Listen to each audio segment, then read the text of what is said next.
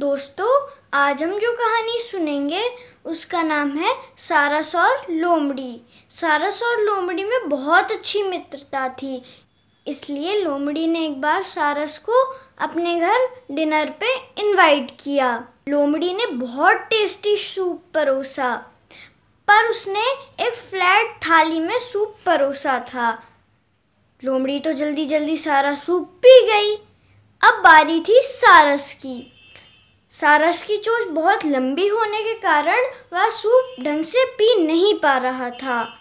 काफ़ी देर ट्राई करने के बाद सारस हार मान गया और वहाँ से चला गया, पर उसने ठान ली थी कि वह लोमड़ी को ज़रूर सबक सिखाएगा ऐसी हरकत करने के लिए।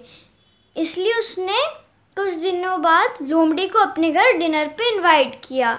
इस बार सारस ने भी चीटिंग की लोमड़ी को मज़ा चखाने के लिए उसने क्या किया? जो सूप था, उसे एक बहुत ही पतली मुँह वाली सुराई में परोसा। सारस तो जल्दी जल्दी पी गया सूप। अब बारी थी लोमड़ी की। सुराई का मुँह पतला होने के कारण लोमड़ी का मुँह उसके अंदर जा ही नहीं पा रहा था। काफ़ी देर लोमड़ी ने ट्राई किया और वह हार मान गई। अंत में उसे समझ आ गया था सारस ने ऐसा क्यों किया है?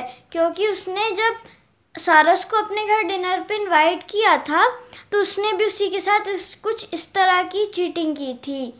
अब लोमड़ी को समझ आ गया था। तो दोस्तों कैसी लगी आपको ये स्टोरी